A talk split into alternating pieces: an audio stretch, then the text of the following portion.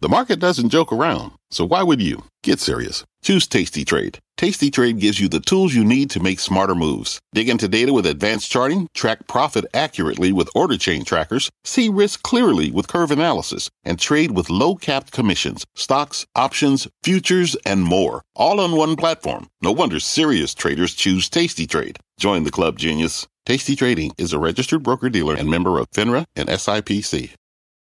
You're listening to The Exchange. Here's today's show.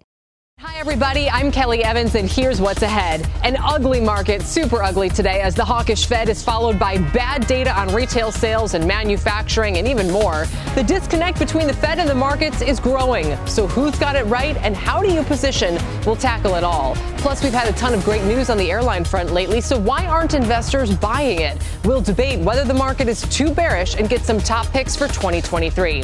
And Don Peebles called the carnage in office real estate, but he called it a big opportunity, too. He joins us with an update as REITs remain a pressure point in the markets. And speaking of the markets, let's get a check on things as we stand at 1 p.m. Eastern Time. The Dow is pretty much at fresh session lows right now, down 886 points. That's a 2.6% drop. The S&P down similarly to 3887 and the Nasdaq down more than 3%. It's below 11,000. Now yields are falling sharply as well.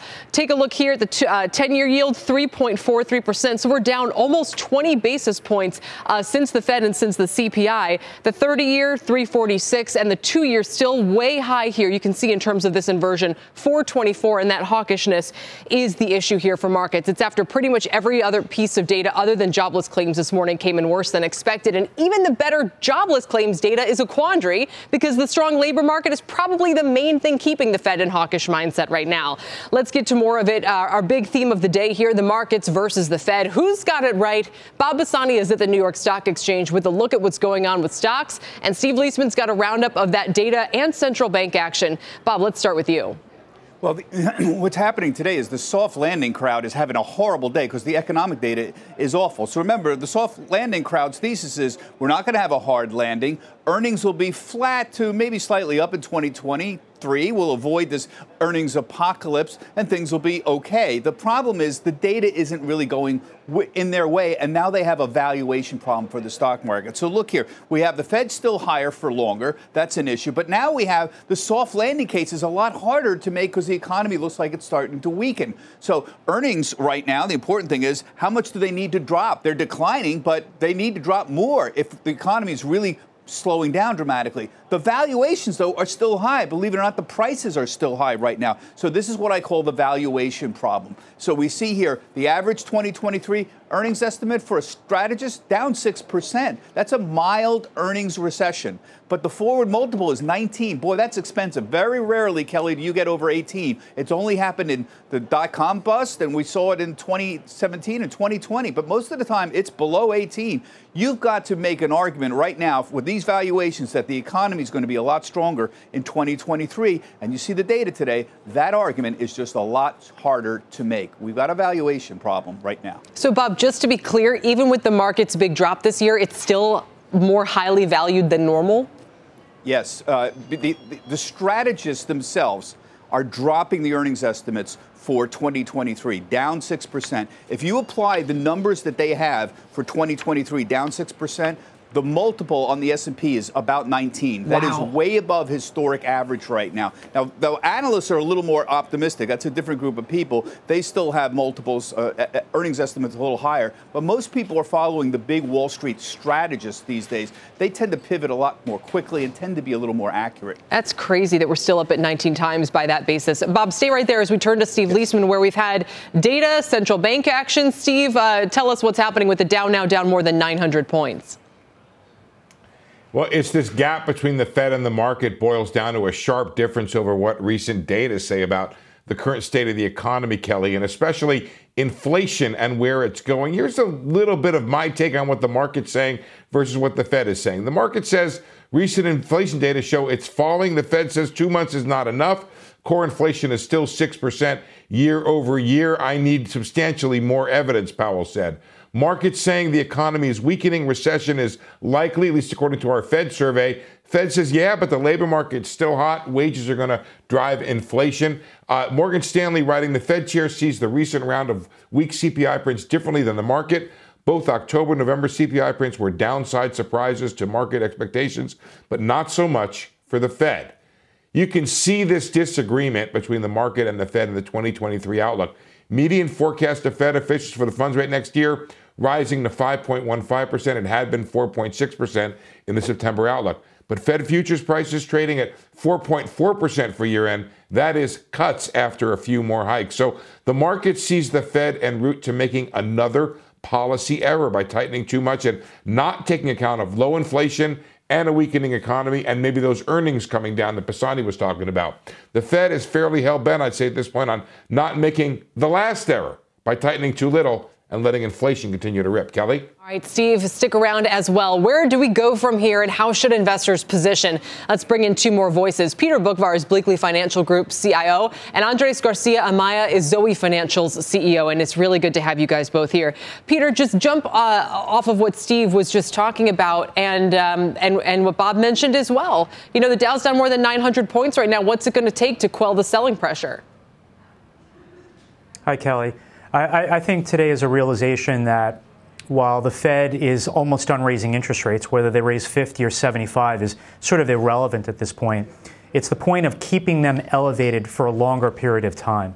That is what is going to continue to slow growth. So even if they stopped raising rates yesterday, and that was the last hike, by ma- maintaining this level, every month that goes by, there's someone that's having to refinance their debt at a much higher level than what is, what, what is maturing. And that is why I see more of a grinded out economy, a death by a thousand cuts economy, because rates are going to stay high for longer. And we should get off of how many more rate hikes are left and focus on, again, higher for longer. Do I bail out of the stock market then, Andres? Go to the other side of the ledger and pick up, you know, 4% on a CD for one year and see where we are in 12 months' time?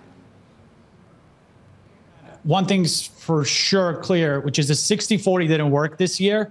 And I don't see the dynamics drastically changing next year, except maybe that bonds look more appealing than they did this year. So, yeah, the 60 40 doesn't work. You need some commodities exposure. You might even need some cash exposure, right? Uh, last time I checked, I saw a 3% savings rate. That's unheard of for the last 15 years that uh, that type of hikes leading to higher savings rates. So, yeah, the world has changed. Doesn't mean sell stocks. It just means, you know what? Maybe we won't see all time highs anytime soon. Peter, why did the mood get so much worse after the ECB's press conference this morning? Well, we saw a pretty sharp rise in European interest rates. Uh, Christine Lagarde said that they're going to be raising rates more than what the market anticipated. They laid out a plan for QT, uh, which will start in the second quarter. Uh, while it's going to start very slowly at only 15 billion euros a month, uh, it's likely going to pick up thereafter in Q3, Q4. So you saw 30 basis point increases in some European bonds. And uh, that's rather sharp. So I think it just reaffirms this global monetary tightening still has ways to play out. Bob, what are you hearing from traders? Do they want the Fed to stop hiking here? Do they want them to start cutting? What do you what do you hear? Sure. Look, 2022, the story was about inflation and figuring that out. 2023, everybody's obsessed with the recession. And what side of the recession debate are you on? So the soft landing crowd has had a lot of currency in the last few months. And that's why the stock market has lifted. To the extent that today is about the soft landing crowd basically losing a lot of talking points, that's a good reason why the market's down, in addition to what Peter was talking about on the uh, on the ECB. So again, you go back to this valuation question here. They wanted to stop because they're very concerned. The hard landing crowd is screaming really loudly, and they're going to have more influence as uh, the more they see the economic data weaken. But you know what's peculiar, Stephen? It really it's it's like the best and the worst news right now. Jobless claims, right? You know, here's the one data point that would tell us if the economy was worsening quickly right now, and it keeps holding up. And the longer it holds up, the more that means we're going to have wage pressures or decent jobs reports that are likely to keep the Fed from cutting substantially right now. As Michael Darda has said, that's probably going to be the main reason why they make a bigger policy mistake. No one's cheering for a worsening labor market, but it's a fascinating dichotomy. And that data point is probably the most important one of all. You, you know what? And something that's interesting that I don't. the Fed Sorry. and the markets most most Steve, go ahead, and then Andres, Sorry. I'll come to you. Go ahead, Steve.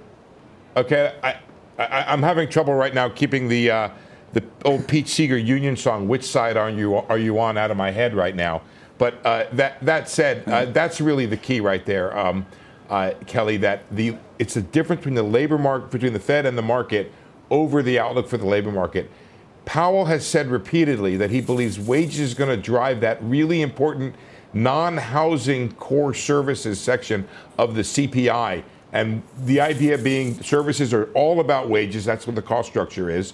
And if labor markets remain tight, you're going to keep driving up wages. That's going to keep driving prices for something like 55% of the core. The market just disagrees with that and thinks that the labor market's going to, if, if the market is going to be right, it's going to be right that the labor market's going to come off that. And that's where the disagreement is. All right, and what were you going to say, Andres? Yeah, what I was saying is, is it's interesting that it's not part of the conversation a scenario where we get a recession and by the end of next year, core CPI is at four and a half. Right? What what happens then? Right? Uh, isn't the goal to get it to two to three? So we're kind of assuming all of a sudden that it's either recession or soft landing, but inflation hasn't gone to three, right? Like core CPI is still at six percent. So I don't think the conversation around inflation is going away anytime soon. Well, speaking of which, let's show what Bill Ackman was tweeting about uh, in the case of where inflation really could be heading. Can we even get to 2%? Uh, Peter, is 3% more likely? Here's what Bill Ackman said. He said, I don't think we can get 2% inflation without a deep job destroying recession. And it won't be stable there. He said accepting 3% plus or minus inflation is a better strategy for a strong economy and job growth over the long term. What do you say, Peter? Well, I, I agree that it's going to be tough to get it down to two structurally. Uh, I think three to four is where inflation is going to be uh, eventually settling out. I disagree with him, though, that somehow 3% is a good thing. Inflation is a tax, and a 3% tax is worse than a 2% tax. So I only see trouble ahead if we settle in on a higher inflation rate because interest rates are going to stay higher for longer. And I think the consumer still drives this economy, and a higher cost of living is not going to be good for them. Right, but Peter, and I, I hate to even go here, but we're going to go here over the next year or so, I imagine. Which would you rather have, a 3% tax with no job or a 2% tax with one? Well, that, that's going to be the, the, this fine line that we're going to have to dance around. I think Bill's point was that somehow 3% was a good thing. And while I agree that it's going to be tough to get to 2, uh, 3% is what we might have to settle for, but that doesn't mean it's a good thing. Andres, where let's kind of boil this down then to what uh, tactically you would do here as the Fed faces this question about uh, pivoting, or if so, how hard and how and when. What do you say? What's your advice? Look, if you're in the camp that we're not totally out of the water and that inflation is going to take a little bit longer to get there, I think the value stock versus growth stock still works. I think having diversification around commodities still works, and having some cash. Uh, because I do think that we'll have good opportunities, right? We're not going to go straight to all time highs in this type of environment. All right, Bob, what are you watching on the charts here as the sell off is rapidly approaching 1,000 points? 3,900 to 4,100. We have been in this range for the last month. Uh, we've had some strong inflation reports, like the PPI that came in. Uh, and we held at 3,900. We are essentially there right now. We're 15 points below that. So we break below that. Uh, that's a bit of a warning sign technically. And also, we have not been able to get over 4,100. That's the point at which you break the downtrend we've been in all year. We've been in a, a trend of lower lows and lower highs all year. If we get over 4,100, you break the downtrend. People will say, aha, you see the, the soft landing crowd will say, Wall Street is signaling that we may get a soft or mild recession. And that argument is harder to make when you drift lower and you get the kind of crummy economic data we got today. Sure, 3884 is the S&P level right now. Steve, a final word to you. What would change Chair Powell's mind and you think and have him going, you know what, maybe it's time to take a bigger pause here? I think if you had weak job growth, weak wage growth, that would be a big uh, uh, step in the right direction. Another couple good inflation reports. I think the Fed might be able to settle down in this four and a half to 475 range. I'll tell you what, one thing that a, a, a, trader I talked to was really bothered by yesterday was the unanimity of this of the FOMC in terms of the 17 of the 19 that see inflation, see, sorry, see the funds rate going above five percent. A guy said to me, "Look, aren't isn't there anybody on the FOMC who's looking at the bond market and has some sympathy with that attitude? It's not like the idea of the market is a crazy idea hmm. that maybe the Fed, maybe we're going to have a sharp recession. Why isn't anybody on the FOMC sympathetic with that outlook? It'd be one thing if they were sort of a majority in favor, but this was 17 of 19 saying we got to go up above 5% next year. Andres, it looks like you agree with that. Yeah, I mean, look, the the Fed does not care what the bond cares what the bond market is, is signaling right now. Their biggest concern is inflation. And I think that is there's some miscommunication here. It's almost like I don't know if you've seen the movie. Uh, you know, he's not that into you from the early 2000s. I feel like the market's Gigi right now, right? Just misreading whatever the Fed's saying. The Fed's saying, "Look, guys, I don't actually care if the stock goes up or down. We need to crush inflation." And the market's like, "Ooh, maybe soft landing." Right? That's a good thing. So there's a miscommunication going on, and we'll see who wins out out of this one. I think the Fed, unfortunately, is going to win out of this one. All right, we will leave it there. Guys, thank you all. Andres Garcia, Amaya, Peter Boockvar, Bob Pisani, and our Steve Thanks, Liesman. Kelly. Still ahead, it's been a rough week for airline stocks despite bullish outlooks from a number of executives. We'll debate whether to own these stocks into 2023. Plus, will the Fed worsen the cracks emerging in commercial real estate? We'll ask real estate mogul Don Peebles coming up. And as we head to break, here's a look at the markets. Dow's down 921 points, S&P's down 112 to 3883, Nasdaq's the worst performer down 3.4% and the 10-year back to 343. The exchange is back after this. From their innovative practice facility to unmatched views from the fairway, the PGA of America is helping lower scores and elevate fan experiences with 5G solutions from T Mobile for Business. Together, we're using AI powered analytics to expand coaching tools and bringing fans closer to the pros with 5G connected cameras. This is game changing innovation. This is the PGA of America with T Mobile for Business. Take your business further at T Mobile.com/slash now. What's on the horizon for financial markets? At PGIM, it's a question that over 1,400 investment professionals relentlessly research in pursuit of your long term goals. Specialised across asset classes, but united in collaboration, our teams provide global and local expertise. Our investments shape tomorrow, today. Pursue your tomorrow with PGIM, a leading global asset manager.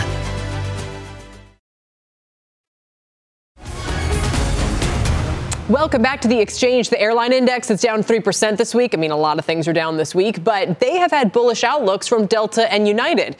Delta raised its guidance. United, that massive order for at least 100 Boeing Dreamliners. In fact, United CEO Scott Kirby addressed the disconnect between stock performance and expectations with our Phil LeBeau earlier this week. Listen.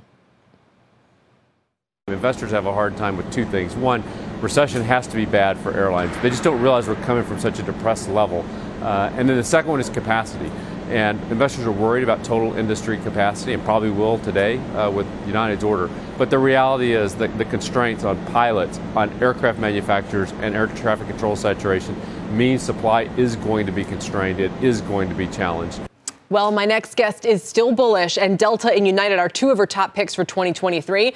Joining me now is Helene Becker, Senior Research Analyst at Cowen. Welcome, Helene. And CNBC contributor Jeff Kilburg is here with me as well. It's great to have you, Jeff. Thanks, Kelly. And he is bullish on Boeing. We'll get into all of that in a second. Helene, let's start with you. What are investors afraid of here? Recession?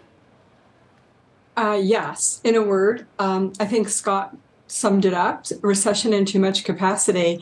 And our view is that the airlines are already in a recession.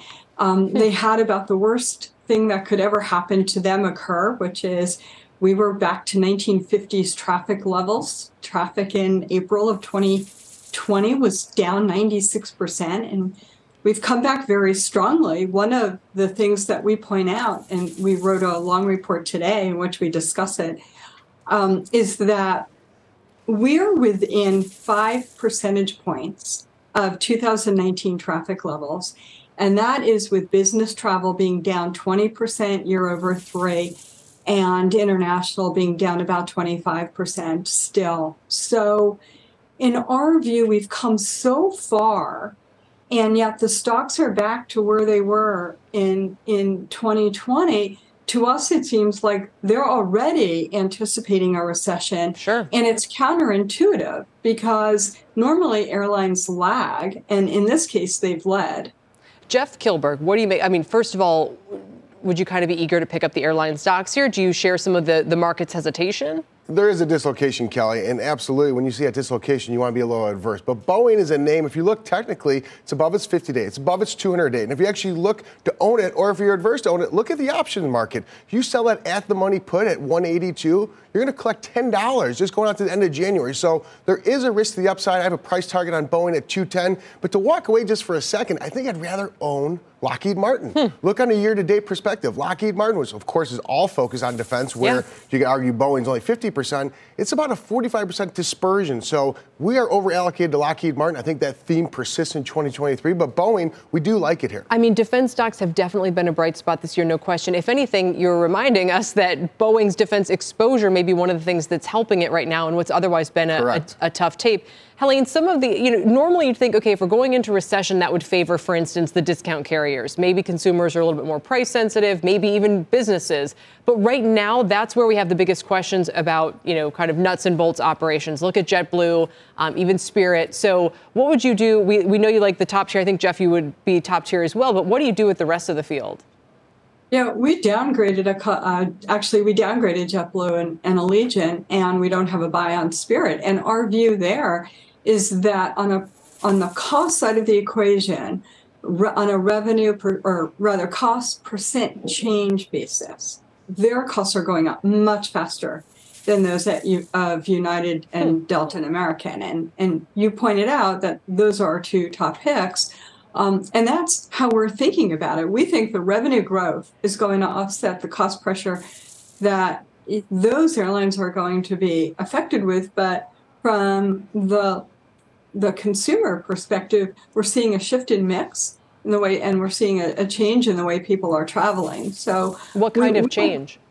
I'm sorry. What kind of change? Um, in terms of mix shift and and the way they're traveling, we're we're seeing people not necessarily live where they work anymore, but they still have to come back in the office. So there's this hybrid in, environment where they're back and forth, so they're traveling more than maybe they have in the past. And then in terms of mix shift, we think that as more international markets, especially in Asia Pacific, open, we are going to see an increase in, in demand for those markets as we did in Europe this year and, and, and in the US earlier this year and last year. Sure, and it's fascinating, Jeff. You probably know a little bit about this yourself. I mean, a lot of people are trying to do this thing right now where they say, okay, you know, maybe I don't have to be in as many days. I'm in some of the days. I'm traveling. I mean, they're almost living two lives. Feels like Tom Brady threading the needle, right? I mean, it is hard, but nonetheless, she brings up a great point, and that's where I think, when, from a trading perspective, you really have to focus on the names. Look at the balance sheets. Look at Boeing, fourteen billion dollars in cash and cash equivalents. So I think you want to own names that are essential, are fortress balance sheets, and that makes sense moving forward as we kind of really recover from the pandemic and that traffic. All right, and Jeff, we'll see you in a couple more minutes as we uh, continue to follow the market, get some other picks, but we'll leave it there for now. Jeff Kilburg, Helene, thanks for your time today. Thanks for having me. Helene Becker with the airlines. Coming up, Coinbase and Affirm sinking to new all time lows, down nearly 90% this year. Are rising rates to blame for the collapse in crypto and fintech stocks? How could it not be? Well, I guess they're shooting themselves in the foot as well. Anyway, as we head to break, here's a look at the Dow heat map, and this will tell you about the market today. Only one name is in the green, and that's Verizon up three quarters of 1% today. Everybody else is lower. IBM, the laggard, down 4.7%. But Apple uh, in the next worst spot. Disney down there as well. We're down 935 points. The exchange is back after this. From pit lane to podium, the Las Vegas Grand Prix is providing fans a race day experience at the speed they deserve. With the help of T Mobile for Business, our 5G advanced network solutions are powering race day operations with event wide connectivity. From streamlined gate entry to an immersive app, giving fans blazing fast access to the sport they love. This is accelerating innovation. This is the Las Vegas Grand Prix with T-Mobile for Business. Take your business further at T-Mobile.com/now. Welcome back to the exchange. We have seen selling pressure intensify in the markets all session long. The Dow low is 950. We're 20 points off that right now. The Nasdaq, the worst performer, down 3.4%. So let's take a look at the mega cap names, which are all firmly in the red. We'll have more on this specific trade ahead, but you can see, for instance, uh, Apple, second worst performer in the Dow today, down 4.5%. Alphabet down almost 5%. Microsoft and Amazon down big for at least for them too. And Netflix is having its worst day since September on a DigiDay report that they're returning money to advertisers after falling short of viewership guarantees. The stock on a day when the market is in a very bad mood is down 9.5% now back to 288 or so. And Roblox is getting slammed after they're showing a month on month drop in daily active users. They're also showing lower than expected growth year on year in bookings. These shares are down 73% since January and 17% just today. Finally, Tesla is actually one of the few outperformers in the NASDAQ today, but we're still talking about its lowest level since about November 2020. This after an SEC filing, as we know, showed that Elon Musk sold another $3.6 billion worth of shares. Remember, this spring he said he was done. His yearly sales now this year are nearly $40 billion. The stock is down 55% since January and is about to close out its worst year ever as a public company. Interestingly enough, up half a percent after all of that news today. Let's get to Frank Holland now for a CNBC News update. Frank? Hey there, Kelly. Here's what's happening at this hour. Three people have received lengthy prison sentences in their parts for their part in a plot to kidnap Michigan, Governor Gretchen Whitmer. Their sentences range from seven years up to 12 years for, for providing material support for a terrorist act. Massachusetts Governor Charlie Baker will be the next president of the NCAA. Baker will start that job in March after his term as governor ends. He'll be the first politician to lead college sports' largest governing body. And in Washington, D.C., the ethics panel of the city's bar recommends former Trump lawyer Rudy Giuliani be disbarred. The panel says he likely violated at least one professional conduct rule during his efforts to overturn the 2020 presidential election results in Pennsylvania. Those findings are preliminary. Giuliani criticized them, calling the recommendation, quote, a personal attack. That's the very latest. Kelly, back over to you. All right, Frank, I'll see you soon. Thank you. Up next, real estate mogul Don Peebles will join me with the winners and losers of this commercial real estate market and why he says the New York office market has permanently changed. Speaking of real estate, it's actually one of the best performing sectors today with this drop in yields. Names like Boston Properties holding up better than most of the market. Their decline about a two thirds of 1%. We're back in a moment.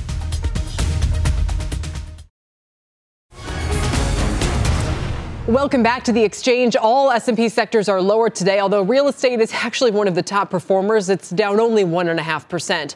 One area in particular feeling the pain is commercial real estate. Right over in New York, offices are still less than 50% occupied. That's translating to the office REITs all down double digits this year. In some cases, in SL Green's case, down 51%. And while my next guest expects the pain to continue, he does see some opportunities. Don Peebles is the chairman and CEO of the Peebles Corp, a privately held investment and development company with residential and commercial properties in most U.S. cities. Don, it's great to see you again. Welcome. Thank you, Keller. Can you offer just a top level word about what you think is going on with markets and the economy right now as we uh, you're here on a, on a day when people are, are fretting quite a lot? Well, look, I think that um, we've got a lot of worries about a recession coming in. Interest rates um, increasing has slowed the economy down significantly, and the concern is whether they go too far. What was encouraging yesterday was a 50 basis point increase as opposed to a 75 basis point increase. So I think we're slowing down, and I think the market will ultimately adjust um, in many sectors. When you say adjust, how much more losses could we be facing in some of these commercial real estate uh, sectors? Well, I think that the commercial office space marketplace has been hit by a double whammy high rates and a recessionary environment, but also a change in the way people work. Americans are working differently. Uh, remote work is here to stay. Um, hybrid work is here to stay. And so there's a far less demand for office space. And that's putting a lot of pressure on REITs, for example, that have hot, a large inventory of office space in markets like New York City and an older inventory because th- these markets are not created equally. Yeah. Uh, new office buildings are performing much better uh, than older existing office buildings. Let's say I'm in one of these funds, maybe it's even gated now. You know, do I can they take my money and convert it into residential properties like we've seen in Lower Manhattan, for instance? Uh, this was already happening over the past 10 years. Empty office space was becoming fancy new, you know, uh, apartment space, and is that going to just happen across the country? And could that bail out investors here? Well, I think it can help um, in New York, but I think that what happens is a value hit from a commercial office building that was performing properly prior to the pandemic. Uh, the valuations now are down 30, 40% and will go down further. And the exit is a conversion to office space for many of these buildings. And I think New York City and Washington, D.C., to a lesser degree, will be helped by that. Those are the two hardest hit markets in the country, are, is New York City and Washington, hmm. D.C. What's going to happen if some of these uh, funds do end up having to sell assets at you know distressed or even fire sale prices? It feels like that could still be another shoe to drop here. Yes, it is, and I think that there'll be losses. I mean, any any fund or any REIT that's heavily concentrated in commercial office space in the major U.S. markets, um, excluding, say, Texas and Florida, I think are in for a very rude awakening. So they're going to be significant losses. Um, the cost to convert these buildings to apartment use, which will produce ultimately less income than those office buildings produced hmm. pre pandemic. So I think you're going to see a lot of losses there. Wow. So what's your advice to investors? Where where's the opportunity? What should people do right now or does it all is it all predicated on uh, the Fed eventually pausing its rate hikes? Well, I think the uh, pausing the rate hikes would be helpful, but it won't bail out commercial office space. I think you've got to look at the more entrepreneurial funds uh, that are able to pivot. Uh, so you have larger funds that you know the Blackstone funds, the BlackRock funds, uh, some of the Goldman funds. Those funds tend to be much more entrepreneurial and nimble, and they have other places to go. So they have other strategies.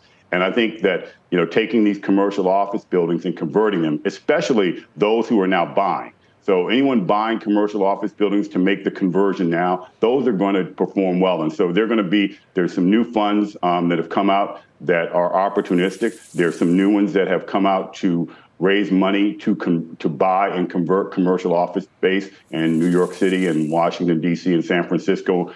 Um, elsewhere, I think those will perform well. Yeah, makes a big difference when you're starting with a much lower uh, purchase price. Final question I'm a little surprised that a company like WeWork wouldn't see better fortunes right now because the traditional work uh, environment has broken down, but people do still have this desire, this need to kind of have a place to do their business.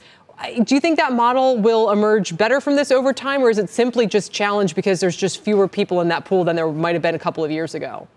Well, I mean, WeWork is not a new innovation anyway. I right. mean, Regus had been doing this for quite a while, many decades. And so what's happened is WeWork was focused more on the startups and the entrepreneurs, and that's not where the, the opportunity is in flex commercial office space. It's for the small, mid-sized, and larger companies that want to remain flexible now. And I think also what's going to happen is commercial landlords are going to have to change about how they lease their office space. It'll be more short term. You'll see more commercial office um, building owners actually get into the same kind of business that WeWork is in with flex space. And so that's going to put a lot of pressure on WeWork's ability to to, to produce better earnings. Yeah, and if you want exposure to, you know, kind of that, that third place, that third place where people might show up and just casually work, you just buy shares of Starbucks and you don't need to worry about the fundamentals in real estate at all. Don, thanks very much. It's good to see you today. We'll check back in soon. Thank you, Kelly. Don Peebles with the Peebles Corp. Coming up, the NASDAQ is the underperformer today as investors digest the Fed decision. Netflix, DocuSign, and Marvell are all having the biggest negative point impact on the NASDAQ 100 today. We're going to get a closer look on the mega caps next. Speaking of the semis, the SMH is on pace for its worst day in a month, down about 3%. Uh, the semiconductors often a good leading indicator. Uh, today, it's going straight down. We're back in a moment.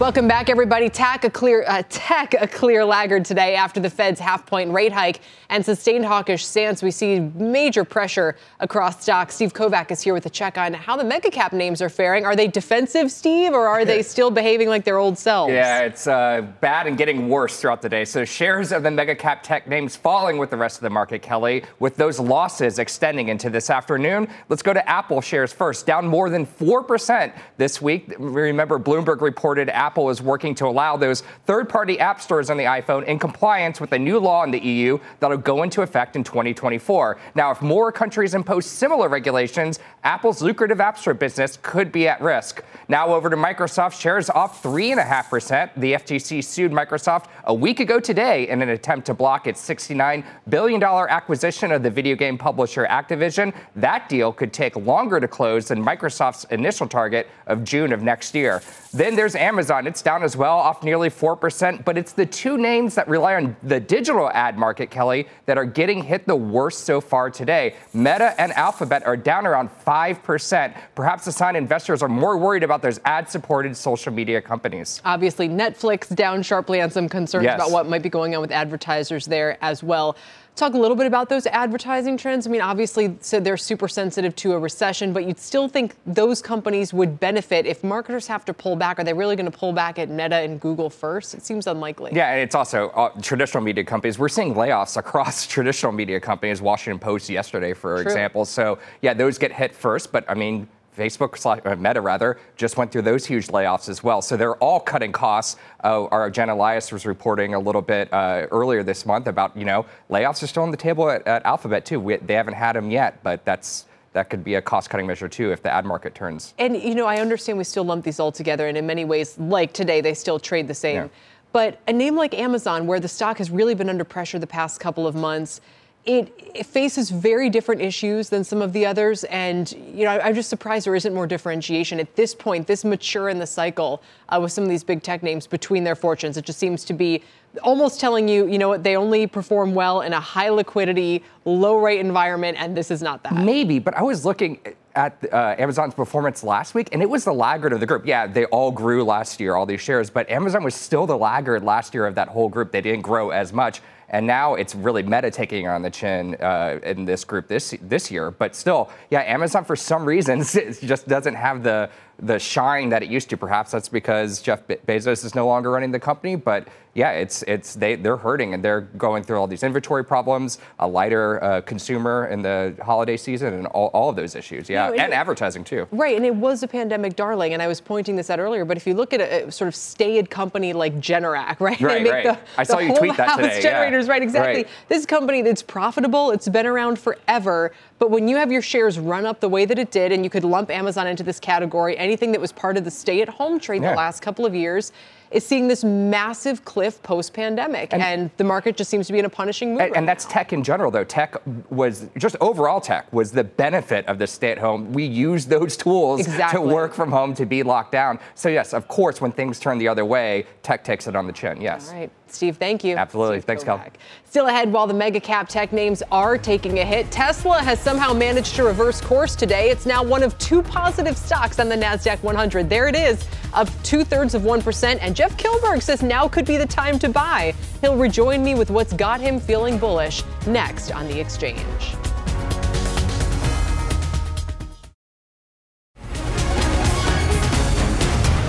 Welcome back to the exchange. What do bonds, China, and Tesla all have in common? Investors ran away from them this year. But CNBC contributor Jeff Kilburg, should we say you're running towards them, Jeff? You're tiptoeing. You're I'm listening. You're fast walking. Yes, yeah. I don't know if I can sprint anymore in this old body, but yes. Why do all three of these uh, sort of perk your interest a little bit? Well, the old bond trader in me, Kelly, has to really take interest in the fact that we, for the first time, we really have to listen to the bond market. Everyone is so predicated, all their investment theses for 2023 is based upon what the Fed is. Historically, I don't know what the technical term is, but the Fed has been horrible on forecasting. So we're giving them a lot of credit. I take a lot of credence in the fact that the two-year note is at 4.23%. We saw that max yield coincide with the max low in the S&P 500. So if we look at the S&P 500, Kelly, I think the bond market, you have to believe in the bond market. And that's the thesis, which is actually taking me overseas because I do see this lag, this disconnect. What did we see earlier in the year? We saw the bond yields go from one and a half percent in the 10 year up to four and a quarter. Crazy. There was a huge disconnect and a lag in equities selling off. Now all of a sudden we're seeing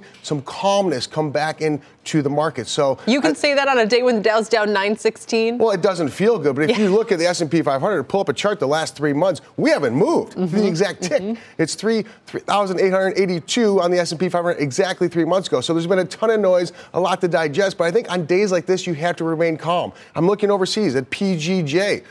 Golden maybe Dragon the China Golden Dragon. Index. It's the Nasdaq Golden Dragon Index. Invesco's ETF gives you liquidity, gives you exposure to Alibaba, JD.com, NIO just got upgraded today. I was a little early buying this about three, four months ago, but I think this is a theme in 2023 as we see China reemerge. It's been very hard to measure China. Uh, sure, and Marco Papic told us the same thing last week. He's very bullish on China's prospects for next year. But let me go back to what you said about bonds. So basically, you said that stocks are tracking the two year yield right now. If you think that the two year yield's not going any higher, then you think it's safe to buy. In a lag effect. Exactly right, Kelly. What I am seeing, and we talked about this before on CNBC, when we saw that two year note go above 4.5%, we saw a lot of institutions buying that yield, embracing that yield, I should say. It went up to 4.88, and now it's come back and simmered down. I think yeah. there is an opportunity for equities to really get over the opinion. And I know Bob Pisani was talking about earlier that technical move above 4,100. That is when all of a sudden people say, aha, maybe the bond market was right. Sure, if we get to that point, as we're Agreed. still sitting where we are. Let's talk about a little about one of the more controversial ones here that, that you're looking at, and it is Tesla. It is Tesla. Now, the stock, if you want to argue that the stock is underperforming the fundamentals because of Elon Musk, I can absolutely understand the case for buying it. That said, does it require some kind of management change to perform better? Does it face another year of tough liquidity, you know, in, in, with what the Fed's doing here so in the market? one thing I don't do is get political, right? But I look at sentiment. I think sentiment is really important. We talk about investor sentiment. This is a beat up stock. We just saw Elon sell more shares, another big block just yesterday. So I think when you look at this, go back to November of 2020. That's when the stock kind of took a breath at 136 and there's been a parabolic move ever since then. So I think it's fascinating in this opportunity to buy it here. If you want to use options in really qualify and, and, quantify what your risk is. But I think owning this here, we're going to get a lot of this political component, this undercurrent in the rearview mirror. Why? I, Why is it going to go in the rearview mirror? Because it's just maximized. It seems like in June we had maximum conversations about inflation. Back in October, you know, the world is imploding. It was maximum equity scared, and you saw the pessimism come out. Right now, it seems like max Elon. Yeah. I don't know if that's a word, but it's max Elon. So I think there's an opportunity in Tesla. I think the technology will be refocused in 2023, but it's very hard to see it right now. Okay, quick final word. You're also picking around a little bit in energy. Tell me where. We why. are. You know, I run a sector rotation model, and that model all year has been trying to find themes that make sense, and more importantly, stay away from sectors that are really revealing weakness. But Which you, I would have thought energy qualified as. Energy up 55%. If you look at XLE year to date, but I think you got to be a little more selective. So you look at a name like Valero. We own Exxon, but also look at Chevron. These are names that I think the theme that we saw in 2022, where the dollar is going, I think that puts more wind in the sails. And that same theme in 2022 of owning the sector of energy persists in 2023. So there are some big calls out there today that saying actually you should buy the dollar, go long it, it's going to have another big year. If if if that's the case, does that hurt your energy trade? It does, but that's the consensus view. The sure. consensus view is the Fed is right. My view from Chicago and sometimes Nashville is the fact that the Fed has never been right, going back decades and decades. So I'm going to bet on the old bond trader in me, Kelly, and bet on the fact that the Treasury market, specifically the two year and 10 year, is forecasting that we are going to get through this storm. All right. We will leave it on that hopeful note because we need it today.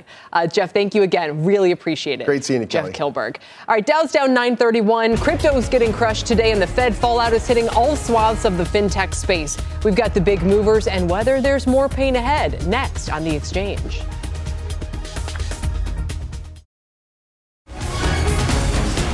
Welcome back. Want to get to one more thing before we go, and those are the big moves in crypto and fintech stocks. Both are taking hits. No surprise in a market like this. Kate Rooney is here with what's behind it. Kate?